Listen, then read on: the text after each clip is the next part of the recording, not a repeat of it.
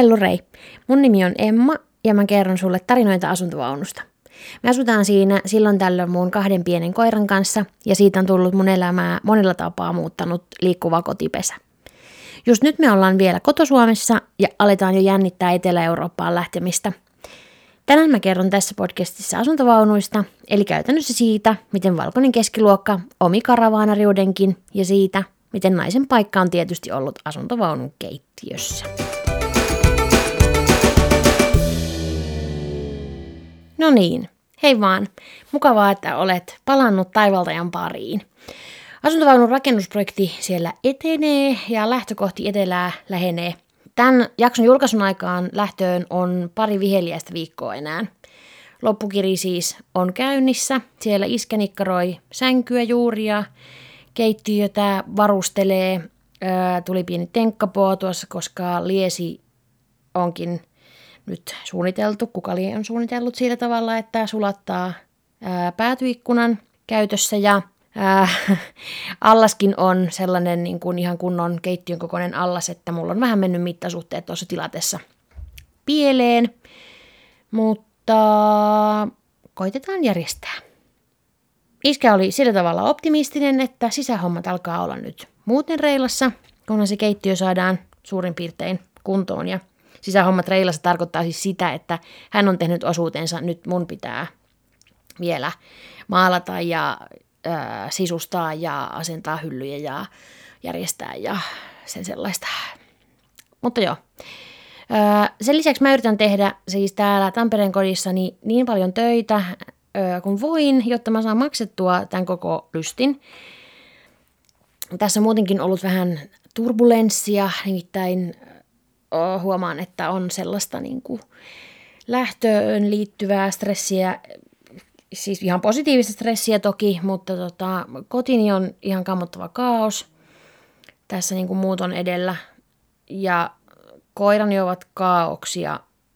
Nipsu nyt on ihan fine, mutta tota, myyllä tuli kauhean paisen jalkaan ja, ja sitten sen lisäksi mä löysin siltä nisäkasvaimia, joten jouduimme turvautumaan eläinlääkärin apuun. Hän onneksi sitten lohdutti, että ei muuta kuin huoletonna vaan reissuun ja kasvaimet leikataan sitten vasta kun me tullaan kotiin, koska ö, on erittäin todennäköistä, että ovat sillä lailla hyvänlaatuisia, kun ovat sen aiemman kasvaimen varmaankin tällaista jäämistöä siellä, niin tota, kasvavat hitaasti ja ovat hyvälaatuisia, niin leikataan ne sitten kun tullaan takaisin. Ja sitten saatiin antibiootit tosiaan siihen tassuun ja sitä on nyt tässä sitten suihkuteltu ja hyysetty ja on pietty tuuttia päässä ja jos sun jonkun näköistä. Kaikki järjestyy. Kaikki järjestyy. Se vaan nyt vähän koettelee tässä niin kuin tätä lähtötahtoa selkeästi. Mutta puhutaan mun vaunusta ja kuluista ja muista tällaisista asioista myöhemmin. Mennään päivän aiheeseen. Eli ylläri ylläri vaunuihin. Toki tämäkin oli puhetta vaunuista, mutta, mutta palataan sitten tuolla jälkipuoliskolla vielä minuun ja minun vaunuuni. Sitä ennen puhutaan vaunuista yleisesti. Ähm, asuntovaunuihin ja autoihin moni varmaan yhdistää lapsuuden matkatyyliin jonnekin Norjaan, tai niin mä olen ainakin kuullut ja ymmärtänyt. Kaikki on käynyt lapsena asuntovaunulla Norjassa, ja siksi kukaan ei halua olla enää karavaanari – tällaisista munikäisistä ihmisistä. Meidän perhe ei kuulunut karavaanareihin, me ei matkusteltu laisinkaan, eikä oikeastaan siis kukaan mun kavereistakaan silloin kertonut mitään hurjia karavaanaritarinoita. Mutta mä silti jotenkin ajattelin, että ehkä asuntovaunut ja autot mu- niin kuin muistuu monelle mieleen sellaisina tunkkasina kasari-ihmeinä, jollainen siis munkin vaunu oli silloin, kun mä sen ostin. Ja ylipäätään semmoisella karavaanariudella on ehkä jotenkin sellainen, ju, sellainen junttimainen maine. Se niin kuin kiteytyy täysin siihen Samuli Edelmanin karavaanari-kappaleeseen. Mutta koronavirus pyyhkäistessään yli maailman niin muutti täällä Suomessa ainakin ajatuksia tosi paljon monella, koska yhtäkkiä kaikki halusi olla karavaanareita. Ja vaunut alettiin viiä ihan kerta kaikkiaan käsistä – ja niiden hinnat nousi tosi kovasti. Toi mun oma röttelö maksoi silloin vuonna 2016 niin 850 euroa, mutta nyt niin kuin korona-ajan tai koronan aikana ja ehkä koronan jälkeen, niin siitä olisi saanut pulittaa ihan siis heittämällä sen muutaman tonnin. Enkä mä siis yhtään ihmettele, että minkä takia karavaanaus on nyt tosi in, koska se on siis maailman paras matkustaa. Ja melkein jopa maailman paras tapa elellä. Mä oon siis jopa ihan tosissaan miettinyt, nyt kun mun vaunusta tulee ihana ja hyvä ja käytännöllinen ja kunnollinen ja sinne tulee kaikki sellaiset niin kuin asiat, mitkä mahdollistaa vaikkapa mun työnteon, että mä ihan oikeasti ehkä haluaisin asua siinä sillä pysyvämminkin. Että mä voisin olla aina kesällä Suomessa, vaikka sitten siellä kesäpaikassa, missä mä olin aiemmin, jos saisin siihen siis vieläkin luvan. Ja sitten, sitten aina lähteä talvella vähän lämpimimpiin maihin viettelemään kylmiä kuukausia. Mutta en tiedä, tämä nyt on ihan vain tämmöinen ajatus. Voihan olla, että mulla ihan kerta kaikkiaan muuttuu mieli, kun mä pääsen oikeasti sinne ja näen taas, että mitä se on ja, ja miten se yksin sujuu ja sillä mutta kaikenlaista sitä tulee pohdittua. Näistä ehkä lisää öö, myöhemmissä jaksoissa. Mutta asuntovaunu ei siis kuitenkaan lähtökohtaisesti ole suunniteltu vaan tällainen niin kuin keskiluokkaisten lomailijoiden kuljettamiksi teidän tukoiksi, joita ne nyt tällä hetkellä hyvin pitkälti on. Vaan ne on siis ollut nomadi-ihmisten ja matkustavien show-ihmisten, siis esimerkiksi sirkuslaisten ja kiertävän teatterin koteja.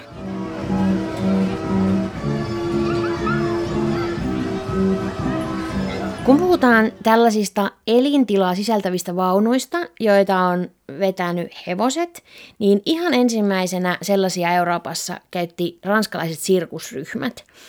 Heidän tekemisistään on tietoa jo vuodelta 1810. Ja heidän vaunussa oli siis sekä säilytystilaa ja elintilaa siinä samassa mööpelissä. Ja ne oli tosi isoja, varmaan koska sen aikaiset teltat tuskin oli tämmöisiä ultrakevyitä ja muutenkaan kauhean kompakteja ja siellähän on varmaan ollut sitten kaikki trapetsit ja hylkeet ja hevoset ja mitä kaikkea. Onkohan ne hevoset, niin kuin, jotka on esiintynyt siellä sirkuksessa, niin ollut siellä kyydissä hevosten vetämissä vaunuissa vai onkohan ne itse osallistunut siihen vetämiseen? Hmm. En löytänyt tämmöistä tietoa, että mitä kaikkea siellä on sitten kuljetettu, että tämä perustui ihan vaan tämmöiseen mun ajatukseen nykypäivän sirkuksesta, että voin olla aivan täysin väärässä, että siellä ei mitään tällaista ollut. Anyways, nämä tällaisten show-ryhmien ja esiintyjien vaunut oli esikuvana romanien vaunuille, joita romanikielellä kutsutaan vardoiksi. Ja romanit alkoi asua näissä vaunuissa 1800-luvun puolivälissä. Romaniperheet tai just naimisiin menneet parit tilas näitä erikoistuneilta vaunurakentajilta – ja siihen rakentamiseen meni puolesta vuodesta vuoteen. Ne on siis ollut ihan todella, todella tarkkaa käsityötä, tosi koristeellisia, ihan sellaisia taideteoksia, joita puusepät sitten ö, käsityönä teki. Ja ne kesti siis käytössä parhaimmillaan 70 vuotta, että sille kyllä tämmöiset nykyajan kafit ja soliferit kalpenee ihan mennen tullen. Ja Vardo oli siis vaihtoehto jalan kiertelemiselle – ja teltassa erilaisissa leireissä majottumiselle. Romaanit oli ajettu kiertävään elämäntapaan ihan sen takia, että heitä syrjittiin joka paikassa silloin, kuten edelleen tänäkin päivänä, niin valtavasti jotain ehkä osvittaa antaa siis se, että esimerkiksi Ranskassa eräiden arvioiden mukaan Ranskassa asuu noin puoli miljoonaa romania, toisten arvioiden mukaan jopa 1,2 miljoonaa ja suuri osa heistä kuuluu kiertolaisiin. Käytännössä siis he ovat ihmisiä, jotka asuu vakituisesti asuntovaunussa. Ja siis he eivät ole siellä kiertämässä pitkin teitä vaunuillaan ö, mistään kiertämisen kaipuusta, vaan ihan siis sen takia, että heidän hyvinvoinnistaan ei juuri kukaan ole kiinnostunut. Mutta jutellaan siitä, että miten eri tavalla me suhtaudutaan tällaiseen valittuun kiertävään elämäntapaan, koska sitähän me välillä niin kuin jopa sille ihannoidaan ja tässä nyt itsekin olen ihan suorastaan vapauden huumassa lähdössä tonne etelään ihmettelemään ja seikkailemaan, kun sitten taas sellaiseen pakotettuun kiertolaisuuteen meillä liittyy tosi valtavan paljon ennakkoluuloja. Jatkamme tästä aiheesta myöhemmissä jaksoissa. Mutta nyt mennään englantilaisen eliitin pariin.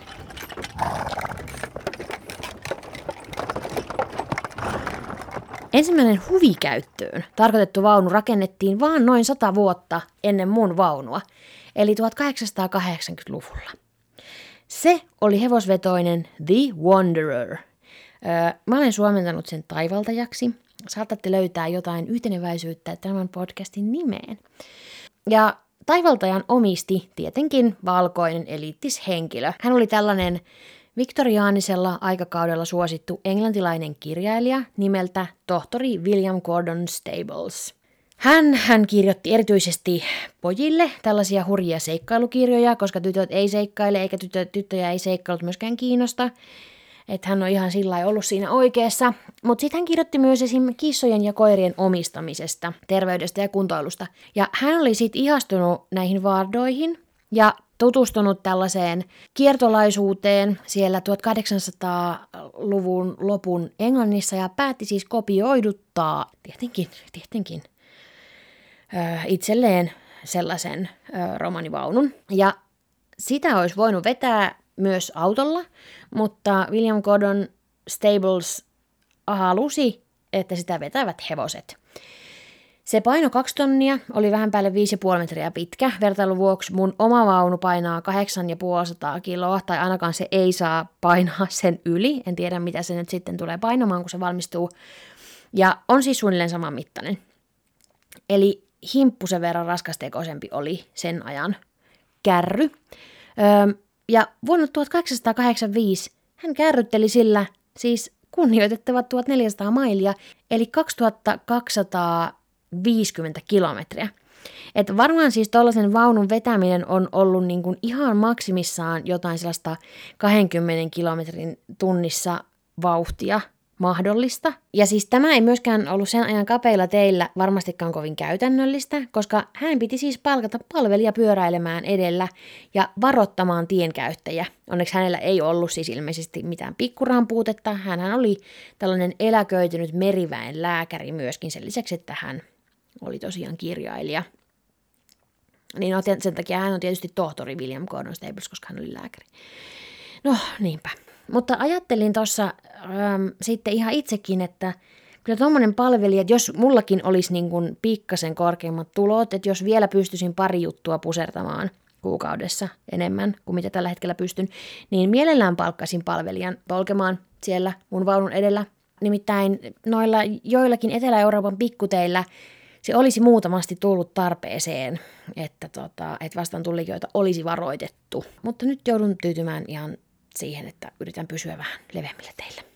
Taivaltajaa veti hevoset nimeltä Polli Herneenkukka ja Kapteeni Ruiskukka. Nämä on siis mun omat suomennokset ja mukana oli tietenkin, koska hän oli siis suuri kirjailija. Niin siellä oli palvelija, ajuri, Newfoundlandin koira Hurrikaani Bob, myös mun suomennos, ja kakadu, jonka nimi ei ole tiedossa. Noissa linnuissa ja vaunuissa on varmaan joku juttu, koska silloin kun me oltiin muistavan kanssa reissussa siellä Euroopassa, niin mä olisin ihan hirveästi halunnut, että meillä olisi ollut sellainen reskuepapukaija, jonka nimi olisi ollut Hattu, ja sitten Hattu, Nipsu ja Myy olisi ollut siellä vaunussa yhdessä, ja jotenkin me, sitten me olisi voitu ulkoilla sillä lailla, että Hattu lentää niin kuin siinä meidän jotenkin siinä äh, päällä. Mä en tiedä, minkä takia Hattu ikinä haluaisi lentää niin kuin jotenkin siinä meidän kanssa, mutta ja sitten Nipsu ja Myy siellä maassa, ja tällainen. Tulin onneksi järkiin, niin Hattua ei koskaan hankittu, mutta se olisi ollut musta ihanaa. Joo, mutta, mutta tota niin, niin William Gordon Stablesilla oli kakadu siellä mukana. Ja Taivaltaja oli siis ihan tila ihme, sillä hänellä oli mukana muun muassa kirjahylly, kiinalaisia huonekaluja. Sitten hänellä oli musiikkiinstrumentteja, eli hän kaiken sen muun älykkyytensä ohella myös, niin kuin yläluokkaan kuuluu, niin harrasti musiikkia.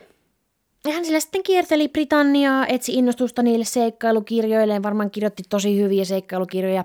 Ja mä niinku tavallaan samastun niinku hirvittävän vähän oikeasti tähän, mutta että niinhän mäkin niinku nyt sitten tulevaisuudessa. Eli mä kirjoitan siellä matkalla kirjaa ja seikkailen, etsin innostusta ja näin. Et tuntuu ihan vähän niin kuin mä toistasin historiaa jotenkin. Mutta nämä tämän ajan vaunut olivat siis tietystikin Ihan todellisia luksusjuttuja, vaan yläluokkaisilla ihmisillä oli niihin varaa.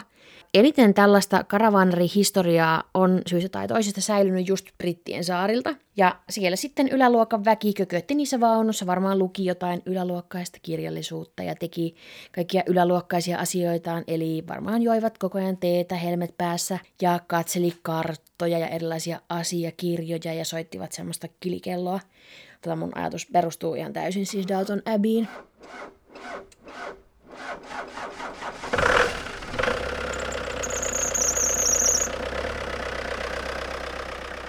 Ensimmäinen auton vedettäväksi tarkoitettu vaunu rakennettiin 1919 Birminghamissa. Ja silloin 20- ja 30-luvulla kävi sitten niin kuin ilmeisesti aina ja kaikkien asioiden kanssa käy, että valkoinen keskiluokka omi itselleen muilta sen, minkä mieli ja voi. Ja niin syntyi sitten tällainen keskiluokkainen karavaanarointi. Kun osalla kansasta alkoi olla rahaa ja sitten niitä autoja ja ne asuntovaunutkin pikkuhiljaa halpeni. Niin he ajeli sitten pitkin poikia ja leiriytyi ihan mihin lystäs, kun miettii, että miten paljon vähemmän rakennettua ympäristöä on ollut, niin voi jotenkin vaan ihan niin kuin tosi kateellisena haaveilla siitä puskaparkkeilun helppoudesta, mikä heillä on ollut käsissään. Jotkut asiat ei siis muutu. Kun mä tein taustatutkimusta tähän, niin löysin historian kirjoista siis ihan tosissaan merkintöjä siitä, että karavanarin hidas vauhti otti aivoon muita liikenteessä jo silloin 1930-luvulla. Ja siitä sato siis karavanareille ihan kritiikkiä.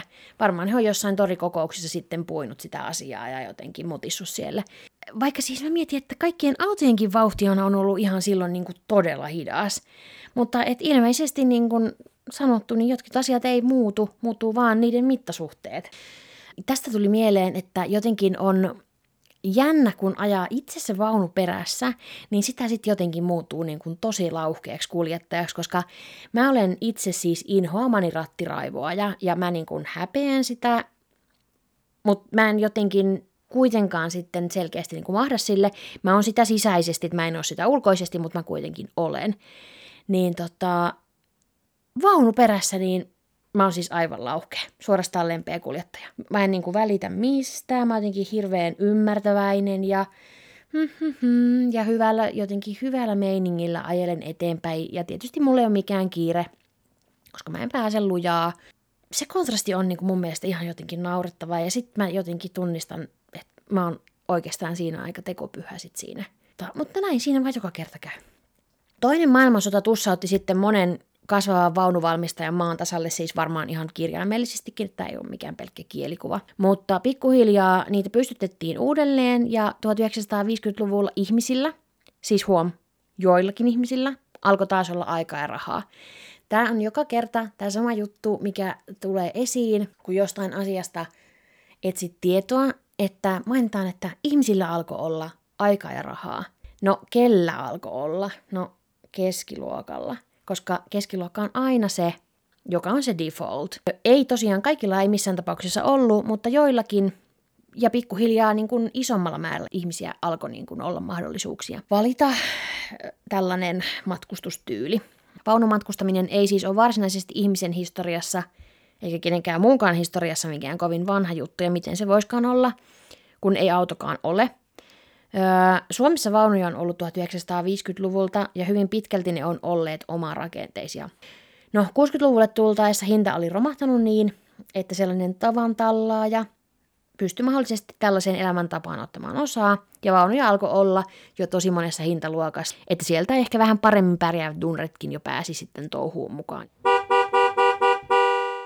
SF Karavan ryn toiminnanjohtaja Timo Piilonen kertoi mulle puhelimessa, että sen minkä tohtori William Gordon aloitti, sitä muut miehet jatkoivat. Tilastollisesti matkailuautoilu on siis edelleen tosi miehinen harrastus.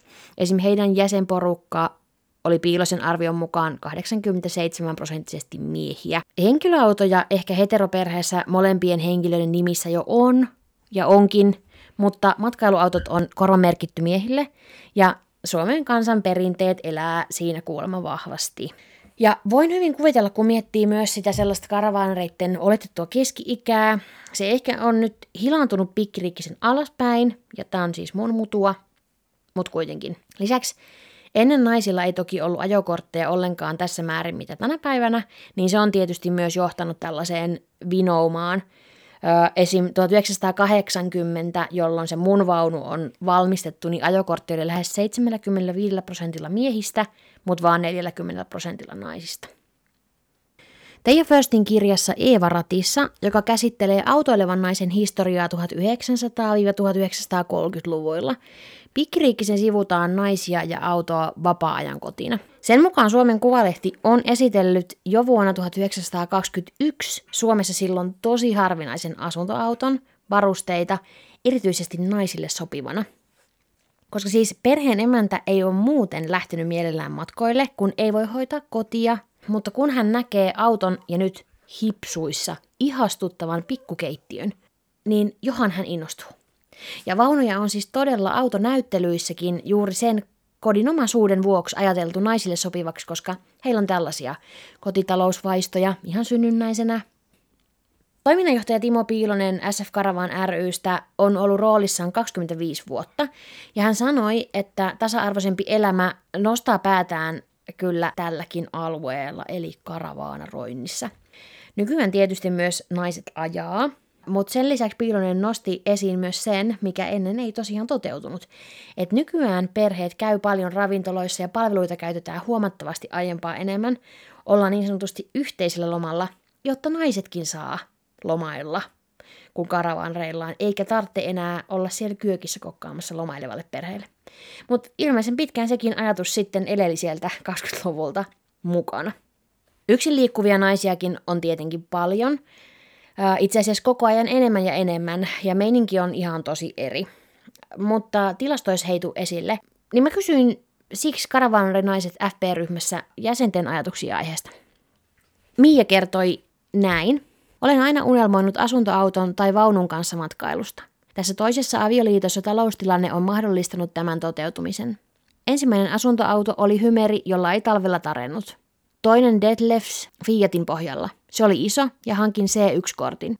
Sillä reissattiin yhdessä ympäri vuoden. Puolisolla lypsykarjaa, niin hänen lähtemiset mukaan ovat rajalliset. Sitten todettiin pito kalliiksi ja se myytiin. Harmittanut on jälkeenpäin monesti.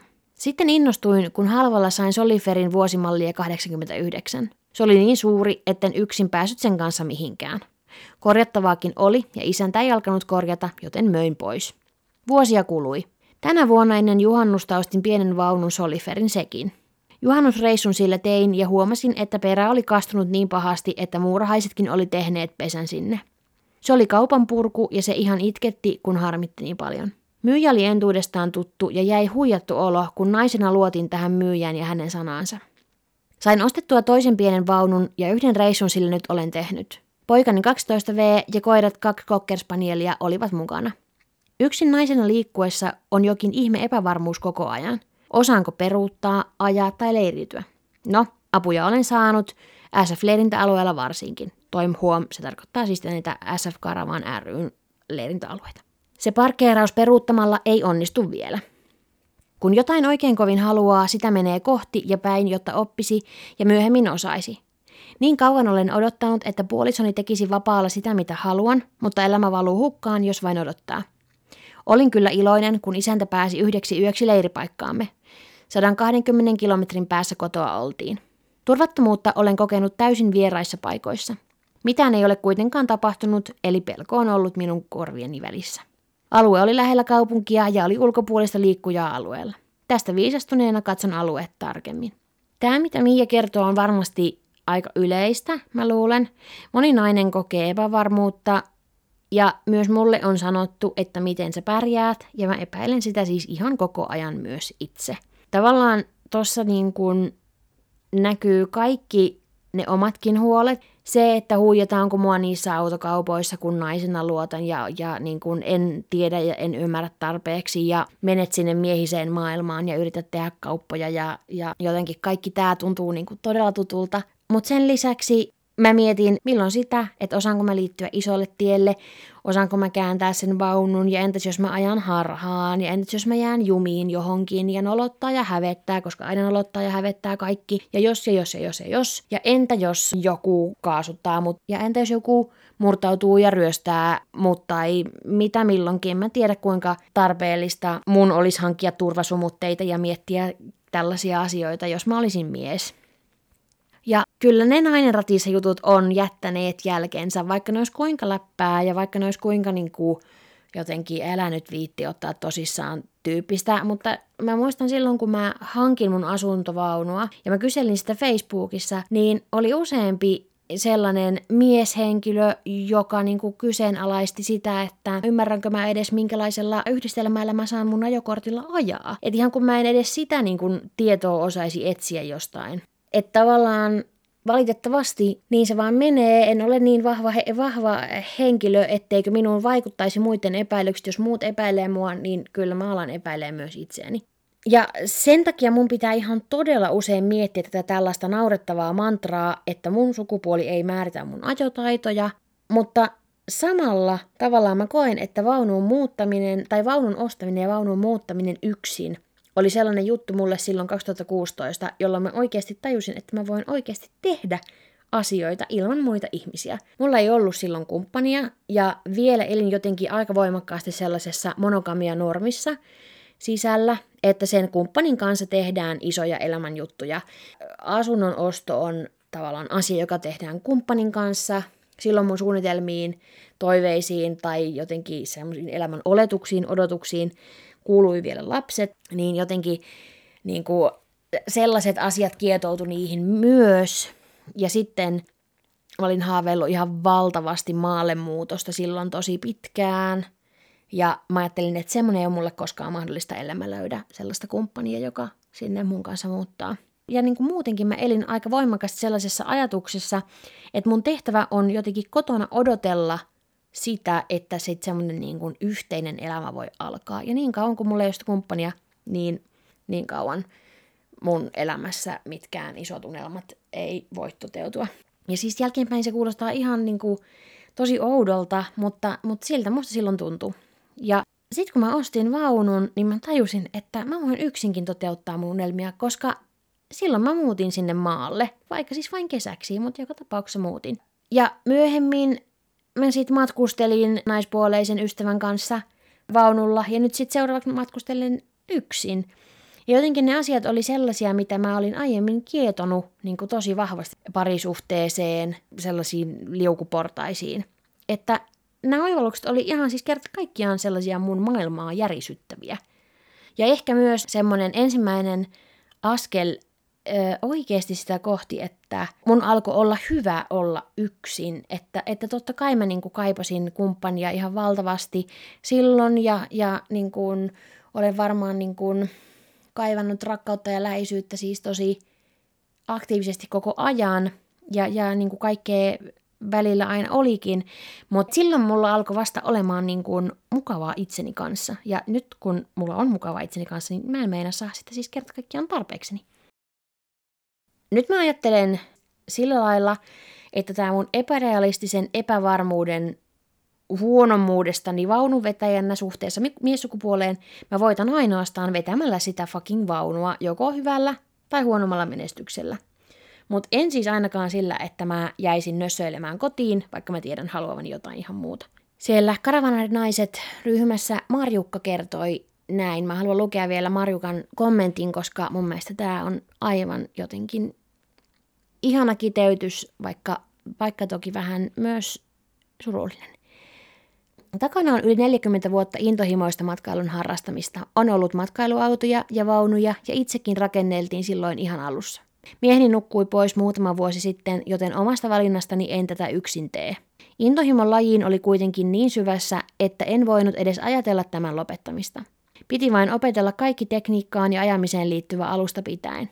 Ja mikä pelottaa, Viime vuonna lähtiessäni kohti Espanjaa ensimmäiselle yksinmatkalle lista oli pitkä. Tekniset ongelmat, turvallisuus, yksinäisyys ja niin edelleen.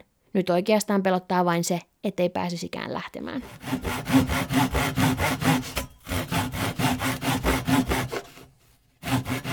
Minun vaunu alkaa nyt olla tosi hyvässä vaiheessa. Ja kuten edellisessä jaksossakin sanoin, niin tässä ei todellakaan ole mun ansiota niin kuin juurikaan hirveästi mikään että iskä on siellä aamusta iltaan nikkaroinut ja suunnitellut. Se on rakentanut ihan kaiken alusta pitäen itse. Öö, ja mä oon sitä miettinyt, että miten mä voin ikinä korvata sille sen, miten paljon vaivaa se on nähnyt. Mutta äiti onneksi muistutti, että mun papat oli vuoden rakentamassa meidän omakotitaloa, siis mun lapsuuden kotia. Ja että isä tekee asioita lastensa vuoksi. Ei tokikaan kaikki, mutta mä olen tosi tosi onnekas, että mulla on selkeästi sellainen. Mun vaunuun mä oon suunnitellut kaiken niin kuin sen pohjalta tavallaan, että miten se palvelisi kaikista parhaiten niitä mun tarpeita, joita ovat hyvä uni, ruoanlaitto, sillä ongelmaton ruoanlaitto ja työnteko siellä vaunussa, koska on maailman parhaimpaa kuin se, että mä voin tehdä töitä ihan missä vaan, mutta mä tarvitsen siihen kuitenkin tietynlaiset puitteet. Joten mun vaunuun tulee siis keittiö, vessa, ruokailuhuone, makuuhuone ja vaatehuone. Et ymmärrän, että tämä kuulostaa aika isoltakin jopa, ollakseen siis vaan 10 neliöä. Mutta siis, sänky on siellä etupäässä, se vie sieltä suuren osan. Mä halusin 160 senttisen sängyn, jossa mä voin nukkua joko mun ystävän tai mun kumppanin kanssa, tai sitten yksin nipsujen myyn kanssa tosi leveästi. Ja mä en halunnut sellaista sänkyä, joka niin kuin aina laitetaan pois ja laitetaan uudestaan, koska mä haluan, että se sänky on niin kuin koko ajan siellä paikallaan Moniin vaunuihin ja väneihin hän rakennetaan sellaisia niin kuin joko poisnousevia sänkyjä tai jotain, olisin se säästänyt niin kuin ihan valtavasti tilaa, mutta minä priorisoin nukkumisen ja lepäämisen ja päiväunet ja meditoinnin sängyssä ja kaiken tällaisen. Ja sitten vaunun takapäässä on sen koko perän levyinen keittiö, jonne tulee sitten liesiä jääkaappi, sinne tulee kompressorijääkaappi, koska mä haluan välttää kaasun aktiivista käyttöä ja sitten sinne tulee vähän kaapistoja ja vähän kaikkia säilytysjuttuja ja sen sellaista. Sitten sellaisen muutoksen mä halusin tehdä, että etu- ja takaikkunat on niin kuin koko sen vaunun levyiset, että ne on ihanat sellaiset isot kaksi metriä leveät ja puoli metriä korkeat kirkkaat ikkunat, joista tulee vaunuun paljon valoa.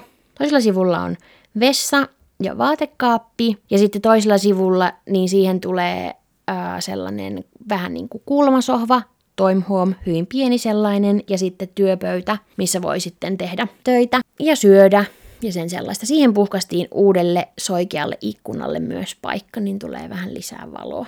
Vaunun tulee sähköjärjestelmä aurinkopaneelilla, mitä ei siis koskaan aiemmin ollut, vaan aina ennen sähkö piti saada suoraan pistorasiasta. Nyt mä voin olla silleen niin kuin ihan off the grid ja se on siis siksikin tosi tärkeää, että mun on jatkossa mahdollista tehdä töitä vaunussa ilman, että mä oon sähkön päässä. Että mun ei tarvi olla välttämättä missään camping-alueella, jotta mä saan sähköä.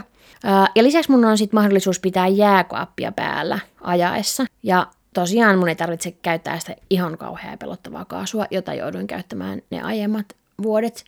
Siis tiesittekö te, että siellä kaasujääkaapissa on ihan oikeasti koko ajan pieni liekki päällä ja siihen niin kuin tulee sitä kaasua.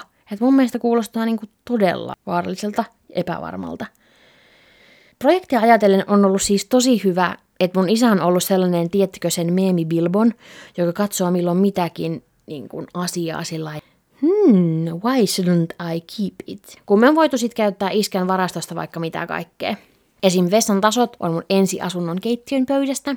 Öö, ja iskä on löytänyt kaiken maailman hakasia ja milloin mitäkin sen varastoista. Öö, sen lisäksi mä oon penkonut omia varastoja. Niin esimerkiksi vessan käsienpesu ja hampaidenpesu allas tulee mun papan sorvaamasta sellaisesta hedelmäkulhosta. Hän on siis kuollut vuonna 2003. Tämä olen nytten säästänyt ja hionut ja käsitellyt sen kuulhon mehiläisvahalla omien meiläisten vahalla tietysti, ja se pääsee nyt sitten kaikkiin mun seikkailuihin mukaan. Niin kaikkia tällaista on yritetty mahdollisuuksien mukaan käyttää, että ei tarvitsisi ostaa ihan kaikkia itse. Mutta on mä kyllä silti maksellut laskujakin, kun iskä on siis saanut käydä soppailemassa ja lähettää mulle sitten vaan laskun sieltä firmasta tänne maksettavaksi. Ja sieltä on ilmestynyt milloin minkäkinlaisia laskuja, milloin mistäkin firmasta. Mä en ole vielä laskenut kaikkea yhteen, kaikki on mulla tallessa ja mä lasken ja erittelen ne sitten koska mä haluan todellakin tietää, että mitä tämä tulee maksamaan. Öö, mutta mä luulisin, että ollaan menossa ehkä jossain kahdessa ja puolessa tonnissa kolmessa tonnissa ehkä. Eikä se tosta enää nouse kuin ehkä maksimissaan tuhat euroa, ihan maksimissaan. Niin se on sillä mun mielestä aika vähän edelleenkin, kun uudet vaunut maksaa ainakin 20 000 euroa. Tietysti tässä ei, tässä mun vaunussa ei ole laskettu arvoa kaikille työtunneille, siis joita on sekä niin kuin kertynyt iskältä ja mun veljeltä ja multa ja mun kumppanilta ja muutamalta mun ystävältä myöskin. Mutta joka tapauksessa ja tosiaan, siis ihan pian sillä sitten ajelen tuolla kuulkaa teidän tukkona ja katselen maisemia ja teen karavaan rimoikkauksia, ihmettelen vapauden huumaa. Ää, pakko muuten kertoa, että on siis oikeasti suuri huijaus, että karavaanrit moikkaisi estotta toisilleen niin kuin aina. Koska mulle ei ainakaan moikkaa muut kuin sellaista samanlaista rupuvaunua vetävät lepposan näköiset karavaanrit. Mulla oli siis vuokralla kesällä vaunu, kun mä halusin mennä Hermolevolle sinne Kauranoroon, missä mä asuin ne muutaman, muutamat kesät, ja mun oma vaunu ei vielä ollut valmis. Niin vuokrasin sitten vaunun, ja se oli myös sellainen 80-luvun aare, niin kun mä ajelin se perässä, niin sellaisilla hienoilla kiiltävillä ajavat ei kuin vahingossakaan moikannut mulle, vaikka mä yritin. Mutta sellaiset vanhemmat, vaunulliset henkilöt, siis ei, ei vanhemmat henkilöt, vaan vanhemman vaunun kanssa ajavat henkilöt, aina moikkas.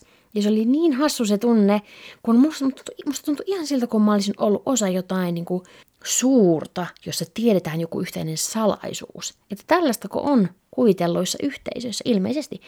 Mulla ei ole aiempaa kokemusta, koska mua ei jääkiekko kiinnosta ja mä en tiedä, mikä muu mun kuviteltu yhteisö voinut olla. Ja sitten aina kun joku moikkasi, mä aina hymyilin niin kuin yksin siellä autossa monta minuuttia. Sillä ihan liikuttuneena, että ei vitsi, mä oon osa tätä, mä oon osa jotain tätä tällaista. Mutta tosiaan, puhutaan niistä matkaajista enemmän ensi jaksossa, jolloin muuten mä teen jo toivottavasti lähtöä. Öö, mulla on silloin vieraana suomalainen nomadipariskunta. He kertovat heidän viisivuotisesta nomaditaipaleestaan ja mä pölisen siellä itsekseni sitten sen lisäksi nomadismista ennen ja nyt. Kiitos kun olit mukana. Toivota onnea mun lähtövalmisteluihin ja parin viikon päästä nähdään tai kuullaan jälleen. Heippa!